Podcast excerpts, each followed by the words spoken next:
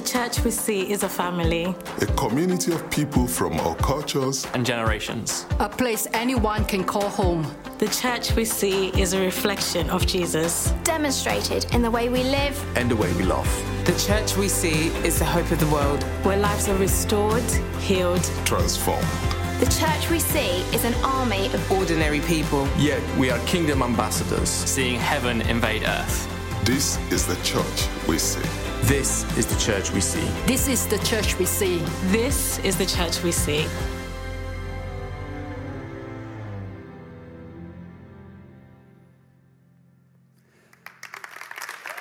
Thank you so much. Come on, let's welcome Kingsgate Leicester and Kingsgate Online as well, who are joining us. Great to be continuing this series, The Church We See, today looking at how we are the temple of God. Now, recently I realized that it has now been 10 years since I first walked through the doors of Kingsgate Community Church uh, as a student in Cambridge. Uh, yeah, 10 years. I mean, wow.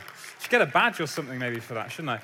Um, and it also explains why I'm feeling a bit old now. 10 years since I was a student, man. Okay, but anyway, uh, I remember at the time actually um, getting really uh, intentional about being involved in a local church family. See, whilst I hadn't kind of drifted at all or was walking away from God, um, I hadn't for some time really connected with the local church. And so upon arriving in the city, I was really intentional about joining a church. And I saw that my accommodation uh, when I arrived was just across the road from a church. And I thought, well, you know, being a student, um, we need our sleep. And um, uh, it's, it's, scientifically proven, I think, that for the brain power and all that. So uh, I, uh, I thought on a Sunday morning, I could just roll out of bed and just go to this church across the road. Perfect. Uh, God's answered my prayer already. Um, but I thought I'd Google it and see, um, you know, check out a bit more about it and see what it's like. Um, and I stumbled across Kingsgate's um, website um, as a result, and I um, saw the smiling, kind of friendly people and uh, thought, well, they don't look like a bad bunch. Um, I might try uh, this church out. Uh, I thought, well, maybe it could be around the corner somewhere, or maybe it's nearby, but actually, God, I think, had a bit of a sense of humor because it was on the other side of the city. Uh, so, yeah, I had to get on my bike and uh, and go to Kingsgate. But I'm sure I can speak on behalf of many when I say that when I first walked through the doors of Kingsgate, I really did feel like I'd come home. And, um, and I'm sure, yeah, many of you can feel the same. And I got connected, I felt welcomed into the family. And I remember, even on that first Sunday, just having this overwhelming sense of the presence of God. And the more I got connected, into the church, uh, the more I got involved in the life of the church, the more I grew in my understanding of God, the more I encountered His presence and His power at work in my life. And that decision has now been, I can say, looking back, a, a decade defining decision. It's positively shaped, and I'm quite emotional about it because through the last 10 years, through the ups and downs, they've been the best 10 years of my life. And it's because I've been part of this family of believers where I've encountered God's power and His presence like never before. And I really sense that today, as I was driving in, that for some of you watching, uh, for some of you here today, today I believe is going to be a decade defining day for you. I'm not going to overstate this, it's a decade defining day. As you make a decision to connect with the local church family and experience God's power and presence at work in your life in greater measure. The next 10 years will be the best 10 years and beyond. Amen? Because the church we see is the temple of God. It's where God loves to come and dwell with his people, and where we come together and meet God in a very unique way.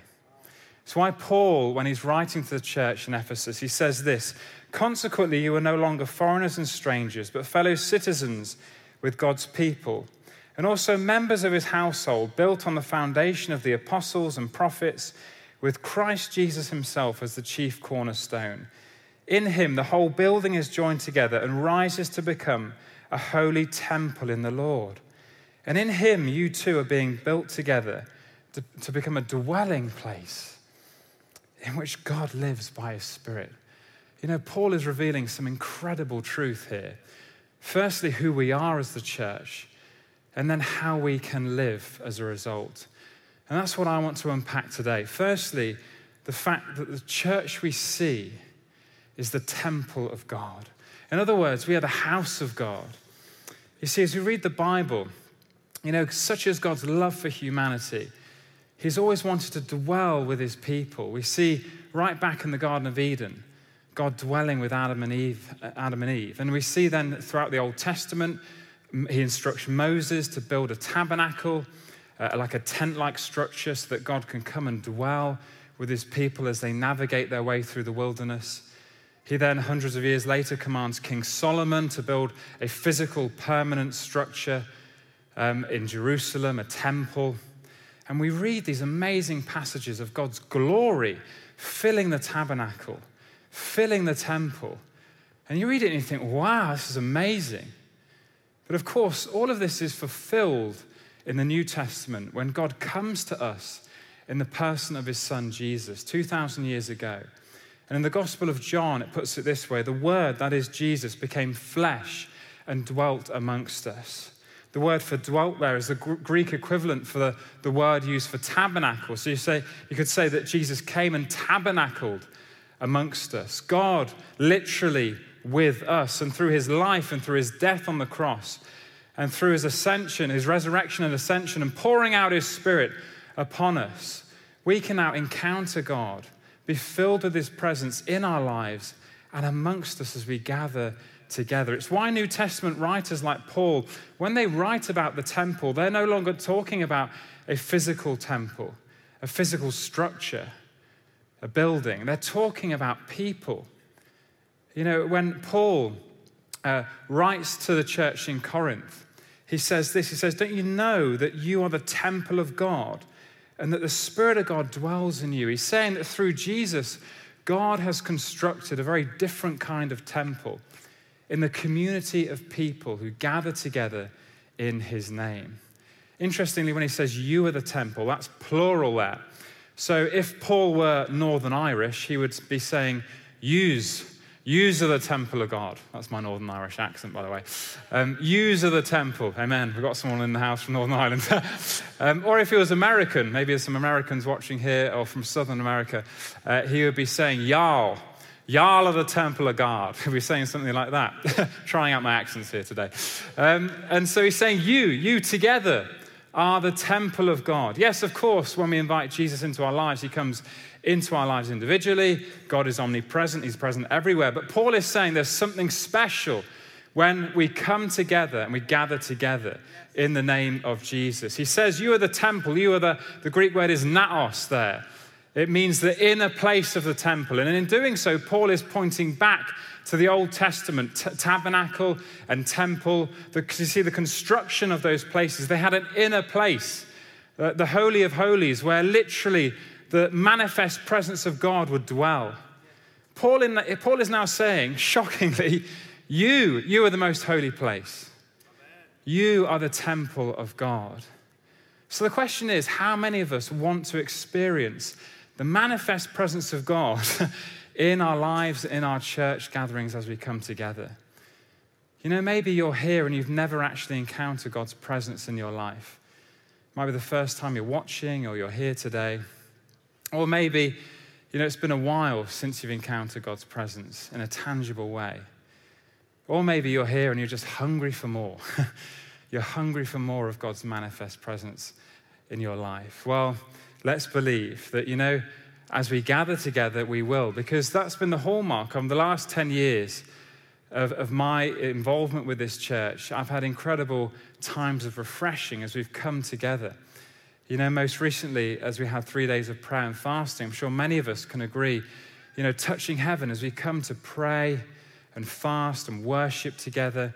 You know, we have those moments, don't we? And I want to share a snippet from my WhatsApp group uh, that I lead, a life group as part of the online campus. This is what a few people had to say in my group um, after touching heaven. They said, one person says this, he says, um, uh, What an amazing evening. Praise God. He's not restricted by geographic distance. What a pleasure and a privilege to join with all of our Kingsgate Church family in praise, worship, and prayer. Thank you, Jesus, for the wonderful blessing of this church. Somebody else put amen exactly. Personally, it felt like a straitjacket dropping off. Somebody else writes, so wonderful tonight, how blessed we are with an anointed worship team. Isn't it amazing? As we come together, we experience God's presence amongst us. It's amazing. But you know, I know God has more in store for us. And I believe that, yes, the last 10 years have been great, but the next 10 years are going to be even better as we come together and as we experience great times of refreshing, times of encounter with God, and experience His power at work in and through our lives. Because God has a calling on us as a church family to live up to this calling, to be the temple of God, to create a space where God loves to come and dwell amongst His people. So the question is how then can we live as the temple of God? Paul talks about us being built together as a temple.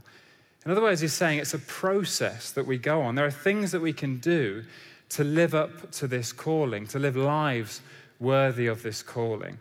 And in doing so, he says this And do not grieve the Holy Spirit of God, with whom you are sealed for the day of redemption. Now, of course, our salvation in Christ is secured, it's sealed by the Holy Spirit. But there are things, however, that we can do that attract the presence of God or repel the presence of God. Now, I don't know about you, but I want, to, I want to do things that attract his presence. Of course, we don't come, as in the Old Testament, with blood sacrifices uh, or things like that, but there are things that we can do that bring pleasure to God.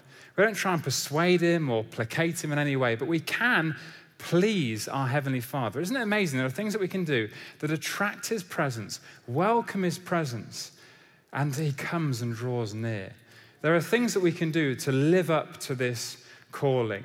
Decade defining decisions, you might say. One of them is this through our commitment. Through our commitment. Inherent of the image of a temple is the assumption of teamwork, cooperation, and unity. Yes, of course, you know, we are to forgive each other, we are to love one another. But what I love about the temple imagery is it speaks of so much more than just kind of getting along with each other. Uh, Peter, one of Jesus' closest companions, writes it this way He says, You also, like living stones, are being built into a t- spiritual house. See, if you're a stone in a building, your very existence and purpose is to be, you know, cemented together with other stones, isn't it? You know, you are to be drawn closely together with others so that you become a building in which God can come and dwell.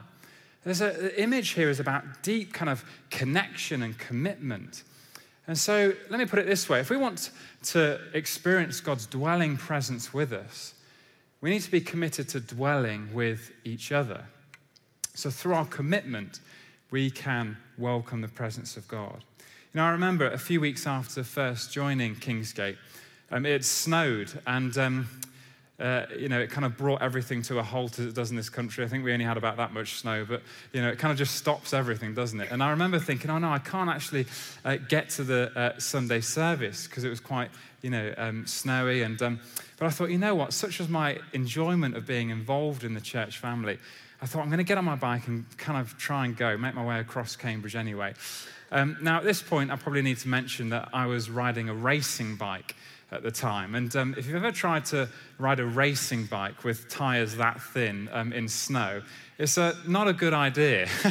so I kind of slipped and slided my way there. I think I fell off my bike like three times. Uh, at one point, um, there were people walking quicker than me, like overtaking me. But I eventually kind of got my way uh, to church. I had snow and ice all at my back as well because I didn't have one of those cars on the back. Anyway, I got there and there weren't that many people there. And, and even though I was kind of like cold and damp and had to sit through the service with ice dripping down my back, um, I remember it being one of the most memorable Sundays of my time in Cambridge because we encountered the presence of God. And I went away really refreshed and really encouraged and just full of faith. You know, I'm sure many of us can think of times where you know, it's really been a sacrifice to get to life group or, you know, even online or in person to get to a meeting, uh, to get to Sunday. You know, you might be tired or weary, but you've gone anyway. You've made the commitment. And afterwards, you kind of feel really full of life. You feel full of energy. You feel full of faith, like you can take on the world. And the reason why is because through your commitment to dwell with others, you have experienced the dwelling presence of God in your midst and you've gone away changed. So, can I encourage you? This picture here of being joined together, as Paul says, built together, like, like living stones, as Peter says. This is about being committed to come together, not to be laid back, not to be laissez faire about your involvement with church, but to commit, make it a priority. And as you do, you know, you've got every reason to do so, because as you do, we encounter the dwelling presence of God. We attract his presence and he draws near. So, firstly, through our commitment, we can live up to this calling. Secondly, through our generosity. You know, to be the temple involves being generous and not withholding. Our generosity is pleasing to God. You know, I love how Paul describes a generous gift that the church in Philippi sent him.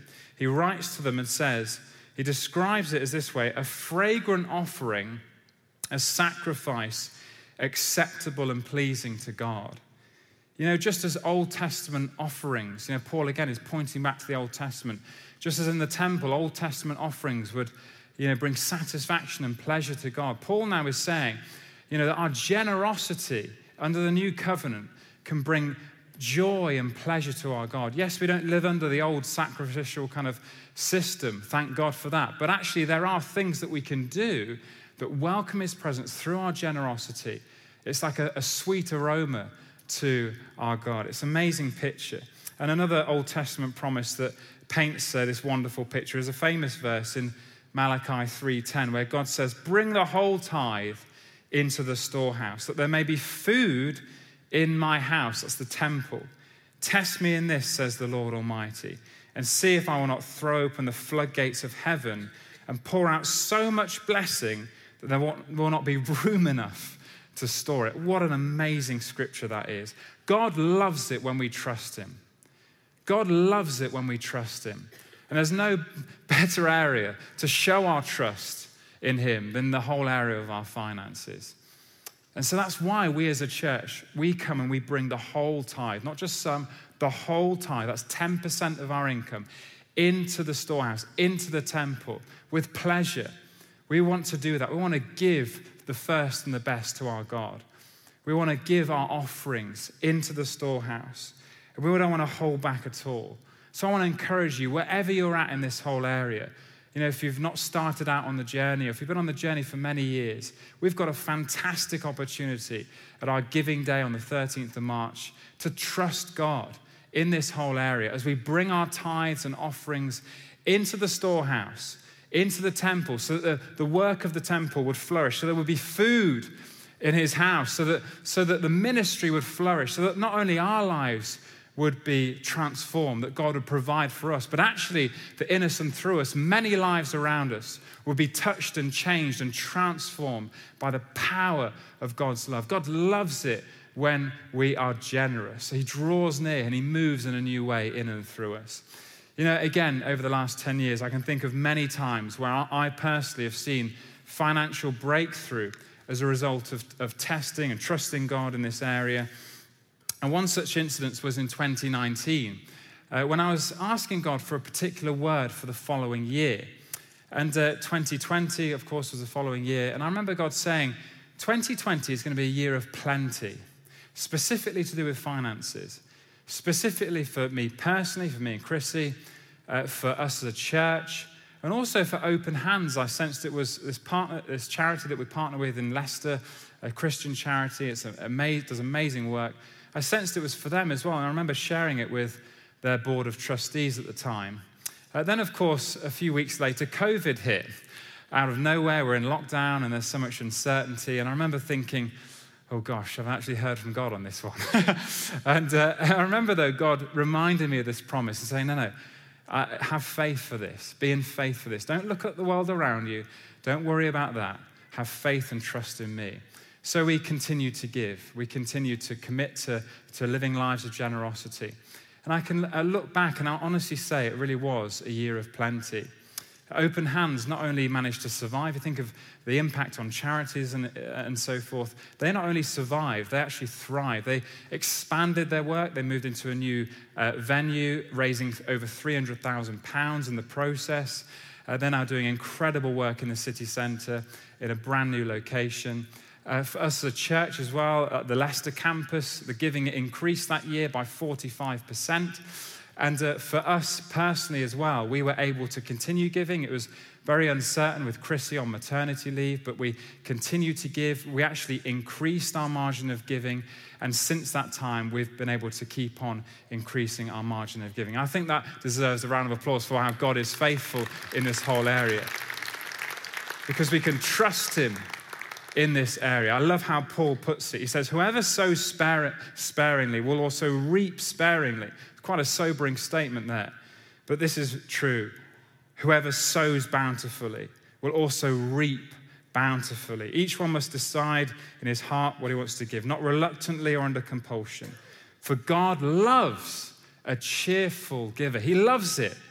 And so let's believe that in this giving season, as we joyfully come, cheerfully come before the Lord and bring the whole tithe and our offerings into the storehouse, that it's going to be a sweet aroma to our God. And He's going to move in power in a new way. We're going to encounter His presence in a new way, in us and through us. And we're going to see God move in power in our church, in our cities, in our nation. Dare we believe the nations as well, as He transforms lives through our generosity. So, through our generosity, we can live up to this calling to be the temple. And finally, I want to finish on this through our worship as well. Through our worship, we can live lives worthy of the call to be the temple of God. Paul encourages us to be filled with the Spirit. Don't grieve the Holy Spirit. Be filled with the Spirit, speaking to one another with psalms, hymns, and songs from the Spirit. Sing and make music from your heart to the Lord, always giving thanks to God the Father for everything in the name of our Lord Jesus Christ. Now, of course, uh, worship isn't just about singing. Uh, we are to call to live a lifestyle of worship throughout the week. But there is, again, something special that happens when we come together and we lift up our hands and we worship our God. He draws near to us. I love how the psalmist writes in Psalm 22 But you are holy, O you who dwell in the most holy place where the praises of Israel are offered. We are the most holy place. As we come and as we lift up our hands and our voices to our God, He comes to dwell and inhabit our praises. Isn't that amazing? It's so good. It's so important. It's so powerful. And so, again, can I encourage us? Let's not hold back. You know, sometimes we can maybe go through the motions when we come together and we sing and we're quite familiar with it. But come on, let's be expectant as we come together, as we raise our hands, as we raise our voices. God comes to inhabit our praises and He draws near to us, and we encounter Him in ways in which we've never encountered Him before. It's so important. I love it, uh, this passage in 2 Chronicles, um, where Solomon, he's overseen the construction of the temple in Jerusalem. And after it's finished, this is what happens the trumpeters and singers joined together to praise and thank the Lord with one voice. Let's come together with one voice. They raised their voices, accompanied by trumpets, cymbals, and musical instruments, in praise to the Lord. And the Lord's temple was filled with a cloud. And because of the cloud, the priests were not able to continue ministering, for the glory of the Lord filled God's temple. I don't know about you, but if that's, if that's how they could worship in the Old Testament, just think about how we might be able to worship and encounter God's presence as His Holy Spirit is in us and with us as we gather together and He inhabits our praises. So we are, astonishingly, we are the temple of God. So let's live lives worthy of that amazing calling to be the temple of God through our commitment through our generosity and through our worship as well. You know, wherever you're watching this from and here in the room as well, I just think it's a great moment for us to worship together right now. So if you're able to, would you stand with me? And at home as well, wherever you're watching this from, let's stand together if you're able to. We're going to sing and be expectant that God is going to draw near to us again, right here, right now. You see, for some of you, maybe watching this for the first time, you're watching a, a, a, a service, or you're here for the first time in church, or you never really experienced or encountered God's presence before. Well, I want to encourage you as we come to, to sing this together right now. Why don't you use this song as, as a way of inviting God into your life, inviting Jesus into your life, uh, saying, you know, God, I'm, I'm sorry for going my own way. But today, Lord, would you draw near to me? Would you come into my life? Would you fill me with your presence? Sing your way to Jesus today. All of us, let's sing our way to Jesus today because he will draw near to us by his Spirit. And I believe for us as a whole church family as well, you know, let's also use this song uh, to, to make, if you like, a fresh declaration. To say, yes, Lord, we as the people of God, we are going to live up to this calling to be the temple. I believe that right here, right now, God is going to do something very powerful, very significant for wherever you are at as we make these decisions to say, yes, we're going to step up, Lord. Yes, we're going to live lives worthy of the call.